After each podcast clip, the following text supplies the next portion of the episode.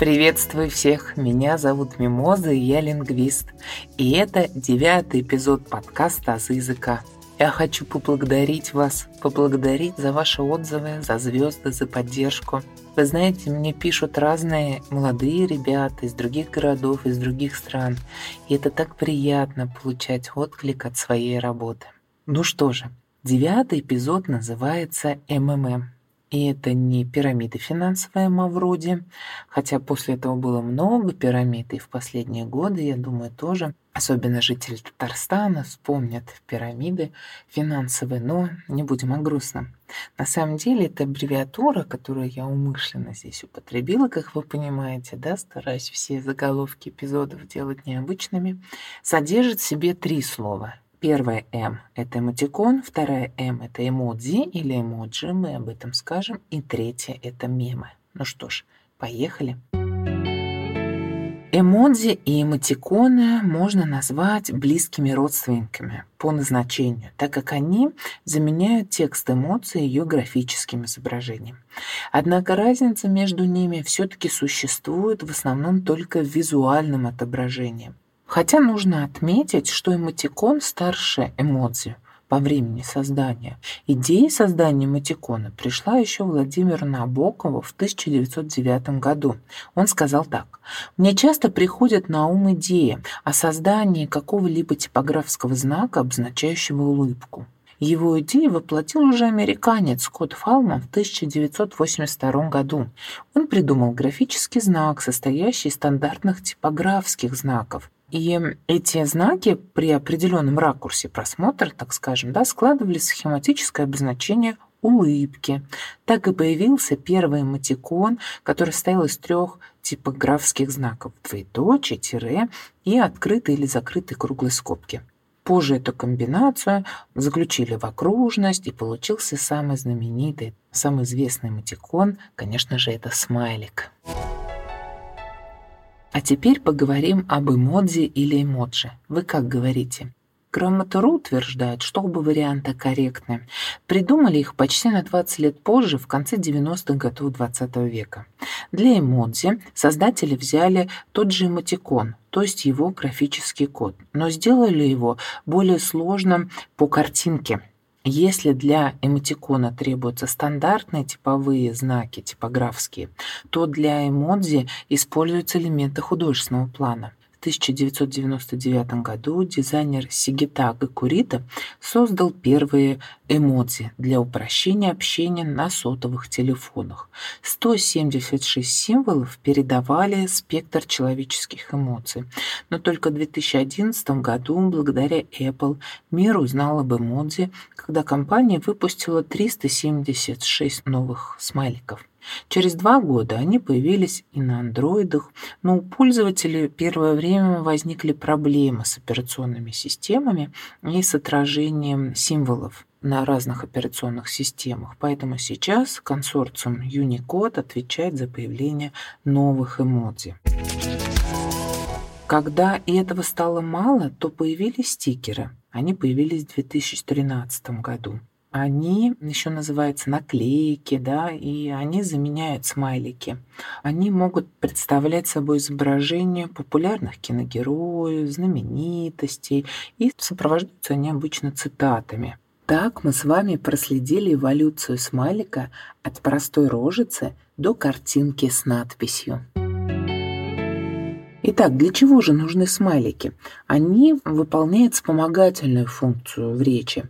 Они могут использоваться, конечно, как и отдельно, так и дополнять невербальный контакт. Это новая форма графического общения. Оно упрощает, ускоряет процесс коммуникации, а также позволяет избежать двусмысленности. Особенно характерно это для общения, конечно же, молодежи. В текстовых сообщениях дети очень часто передают весь спектр эмоций, и я думаю, что здесь вот есть это негативное влияние. То есть, ну, я как взрослый человек использую их для быстроты общения. При этом это не сказывается на качестве моей устной письменной речи в целом. А вот подростки, дети, они ведь порой вот общаются только такими картинками, либо такими односложными фразами, словами, обрубками. Есть такой момент. Ну а в целом эмотиконы и эмодзи, они влияют на интерпретацию сообщения, способствуют поддержанию доброжелательных отношений между собеседниками и используются людьми из одного сообщества. Конечно же, вы не используете их с людьми с более высоким социальным статусом или в официальном общении с незнакомыми или с неприятными людьми. Кстати, я думаю, что следующий эпизод как раз будет, наверное, про цифровой этикет в целом. Сейчас я подумала об этом. Поэтому на самом деле у эмотиконов и эмодзи много положительных качеств, положительных функций. Но, как я сказала, да, в общении молодежи, когда они перебарщивают с картинками, возможно, конечно, негативные последствия в виде сокращения словарного запаса и, ну, речь, что ли, становится более такой примитивной. Друзья, прошу ставить лайки на Яндекс Музыке, 5 звезд и отзывы на Apple Podcast. Подпишитесь на Азы языка, чтобы не пропускать новые эпизоды. Мне интересно читать ваши отзывы и сообщения. Они помогают мне делать подкаст лучше. Кроме того, если вы хотите еще читать тексты эпизодов, не только слушать, но и читать, то в описании эпизода вы можете найти ссылку на сайт Бусти и на сообщество ВКонтакте, где за донаты вы можете еще и тексты мои читать. Ну давайте разбираться с третьей буквой «М» в названии МММ. Это, конечно же, мемы. Термин был придуман биологом Ричардом Докинзом в работе «Эгоистичный ген» в 1956 году, где ученый предложил идею о том, что вся значимая для культуры информация состоит из базовых единиц – мемов. Образован это слово от греческого слова в значении сходства, от него уже образовано французское слово «мем» в значении «тоже». Согласно Докинсу, мемы борются друг с другом за ресурсы. Что подразумевается под ресурсом? Это наше внимание и мысли. На основе идей Докинса возникла целая дисциплина, которая называется миметика. Это молодая наука. Она изучает содержание сознания, эволюцию культуры, но часто подвергается критике не признается в научных кругах. При этом не стоит путать миметику и мимологию. Мимология – это псевдонаука, созданная интернет-пользователями, задача которой – глубина изучения интернет-мемов.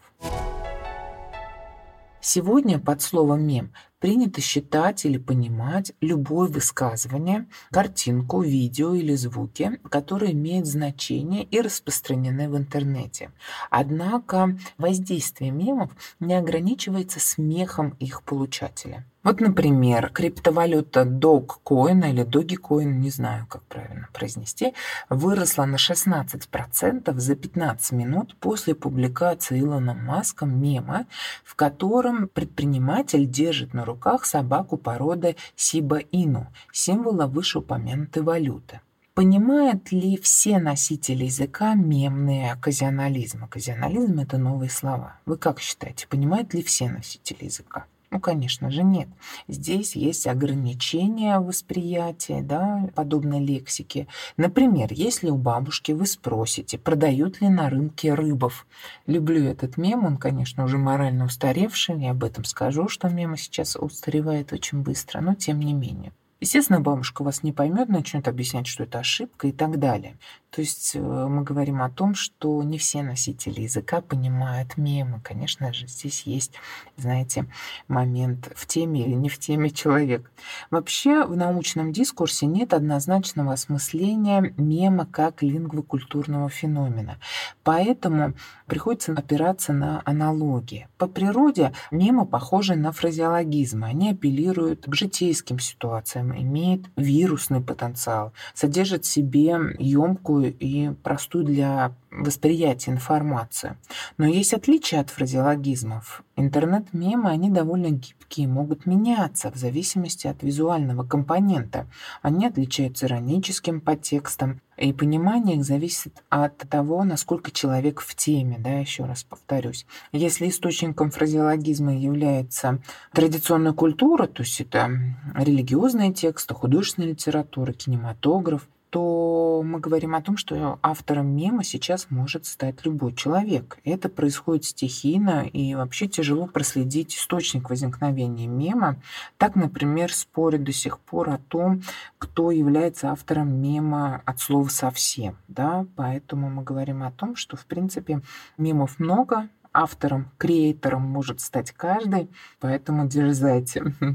Ну и еще, да, мем — это система серии «Свой-чужой». С их помощью мы можем определить социальное положение человека, возраст и принадлежность к какой-либо группе. Это такая неотъемлемая часть сленга, я думаю. И, естественно, мемы выполняют коммуникативную функцию в языке. Наверное, входит в культурный код сейчас. Это словосочетание «культурный код» очень модное. Да, и понятно, что, ну, вот говорят про 25 лет разницы поколения, о том, что бабушки нас не понимают. Вспомнила я фразу, где-то в заголовке читала «бабушки в моей голове», да, по аналогии с бабочками в животе, о том, что ну, там вообще медицине было посвящено, серии зеленкой не нужно мазать ветрянку, потому что это не лечит, а просто для обозначения появления новых высыпаний. Ну, это я отвлеклась. Поэтому разница поколений есть, и понятно, что проблема отцов и детей, она, ну, мне кажется, носит надвременной характер. Я бы сказала так. А не забывайте, что в конце каждого эпизода вас ждет рубрика «Шутки о русском». Мне кажется, еще интересна динамика мемов в медиапространстве. В начале 2000-х годов их цикл жизни был достаточно продолжительным, и фраза серии «автор жжет», «пиши, есчё» такие фразы встречались на форумах годами. Повлияло ли это на литературный язык? Конечно, нет, мы не разучились читать и понимать классическую литературу и не перешли на язык подонков. Мне кажется, сейчас молодежь вообще не понимает, о чем я говорю. А, я вот эта бабушка в вашей голове, которая сейчас возникла, наверное. Но тем не менее, мы говорим о том, что сейчас мемами становятся идиомы, которые э, привязаны к инфоповодам и напоминают нам вспышки на солнце. То есть не успеем мы еще вдоволь насмеяться над какой-то хлесткой фразой, взять ее в свой лексикон, как появляется новая фраза и снова рвет все юмористические чарты. И это нормально, потому что особенность мемов – это злободневность и актуальность. Сейчас в интернет-пространстве, в интернет-общении, переписке реже уделяется внимание ошибкам, коверкуются слова для краткости или для придания определенного значения. И вот опять же этот улбанский язык, о котором я сейчас говорила, да, тому доказательство. То есть это, в принципе, было и 20 лет назад, и наблюдается сейчас. Поэтому слова «привет» и «привет» да, «Привет, медведь» была такая фраза, имеют разный контекст. Или когда вы пишете «я устал работать», да, тоже ирония здесь, конечно же, есть. Естественно, вы фразу из серии «Привяу, я хочу кушать» напишите другу. То есть употребление мемов, оно зависит от коммуникативной ситуации. Их еще называют эротивами, такие специально умышленные ошибки в речи. И они используются, эти эротивы, в общении с друзьями. Но при этом давайте, конечно же, отметим, что мемы не вытесняют обычные слова – и вообще э, неправильная орфография в интернет-общении – это гротеск и манифест пишущего, что ли. Мы были свидетелями как раз-таки албанского языка, даже писали раньше, который отжил свой век. Поэтому, я думаю, не надо беспокоиться за русскую орфографию. Русская орфография, она, в принципе, очень консервативна вот сейчас э, создана комиссия президентом нашей страны и обещают к концу 2023 года выпустить свод орфографических правил. Последний такой свод был в 1956 году. Вы представляете, сколько времени прошло, сколько слов появилось, которые ну, не закреплены нигде. Поэтому, конечно же, необходимость такая есть. И вообще русская орфография, она очень консервативна, еще раз скажу, да, ну, приведу пример, гласные после шипящих, да, напомню че, периодически всплывает, значит, предложение, давайте их унифицируем.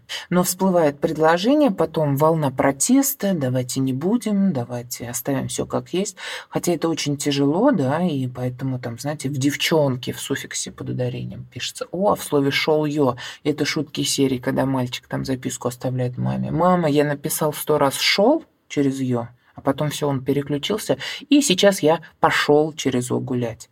Сложно, сложно. Менять хотим, кто-то хочет, кто-то не хочет, все остается по-прежнему.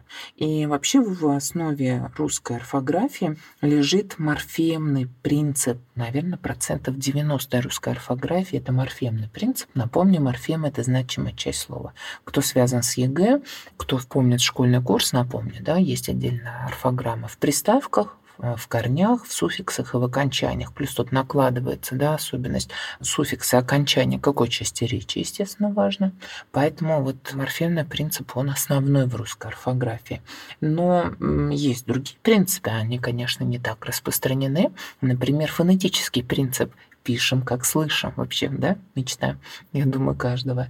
Это, например, приставки на ЗС, да, из серии «распилить и разбить». Следующий звук, его качество, звонкость и глухость нам подсказывает выбрать букву С или З. Или это, например, гласное ИИ после приставок. Наиграть, но подыграть мы уже говорим и пишем одинаково. Плюс тут есть принцип дифференцирующее написание, но он так редко вообще представлен в русской орфографии. Это слова из серии «я ожег руку», где ожог будет у нас глаголом через букву «ё», и «я получил ожог руки», где ожог, соответственно, будет существительным, ну или слово «компания», да, которое может писаться через «о», дружеская компания, и компания рекламная или военная качестве обобщения хотелось бы сказать, что мемы – это источник обогащения развития разговорного языка. Встречается мнение, что сленг и мемы – это признаки деградации языка. Молодежь переходит на язык элочки-людоедки. Обычно, кстати, это говорят люди, которые вне контекста, старшее поколение. И я думаю, что вообще у каждого поколения свой неповторимый сленг, который облегчает коммуникацию. Но вот мемы, я думаю, это своеобразная летопись времен. Любое событие отражается в меме, и я думаю, что еще мемы это все-таки форточка для выхода негативных эмоций. Это тоже немаловажно. И вообще хочу сказать сегодняшнюю тему, закрывая, что здесь же срабатывает закон речевой экономии, экономии языка еще говорят. Потому что вот в современном ритме бешеном, да, мы говорим о том, что вот эти слова обрубки серии бро, препод, мемы, эмотиконы, эмодзи, они, конечно же, экономят нам время, и, я думаю, помогает мгновенно передавать эмоции, чувства, мысли, ну и добавляет определенные интонации. Ну что же, а теперь традиционная рубрика «Шутки о русском». Фраза «последнее достижение науки» как-то настораживает. Еще вчера, сегодня было завтра. Что писать? Рубль вырос или упал? Шалит окаянный. Только русский человек поймет огромную разницу между «буду через два часа» и «буду часа через два». Иногда я использую слова, значения которых не знаю, чтобы люди видели, какой я ирригированный. Почему для чая есть чайники, для кофе кофейники, а для какао нет какайников? Друзья, именно вы можете сделать так, чтобы мой подкаст подольше продержался в топе. И это не составит вам никакого труда. Поставьте лайки на Яндекс Музыке, 5 звезд и отзывы на Apple Podcasts, а также подписывайтесь на Азы языка, чтобы не пропустить новые выпуски. А также вы можете найти ссылку в описании эпизода на сайт Boosty и на сообщество ВКонтакте, где за донаты вы можете еще и читать тексты моих выпусков. До скорых встреч!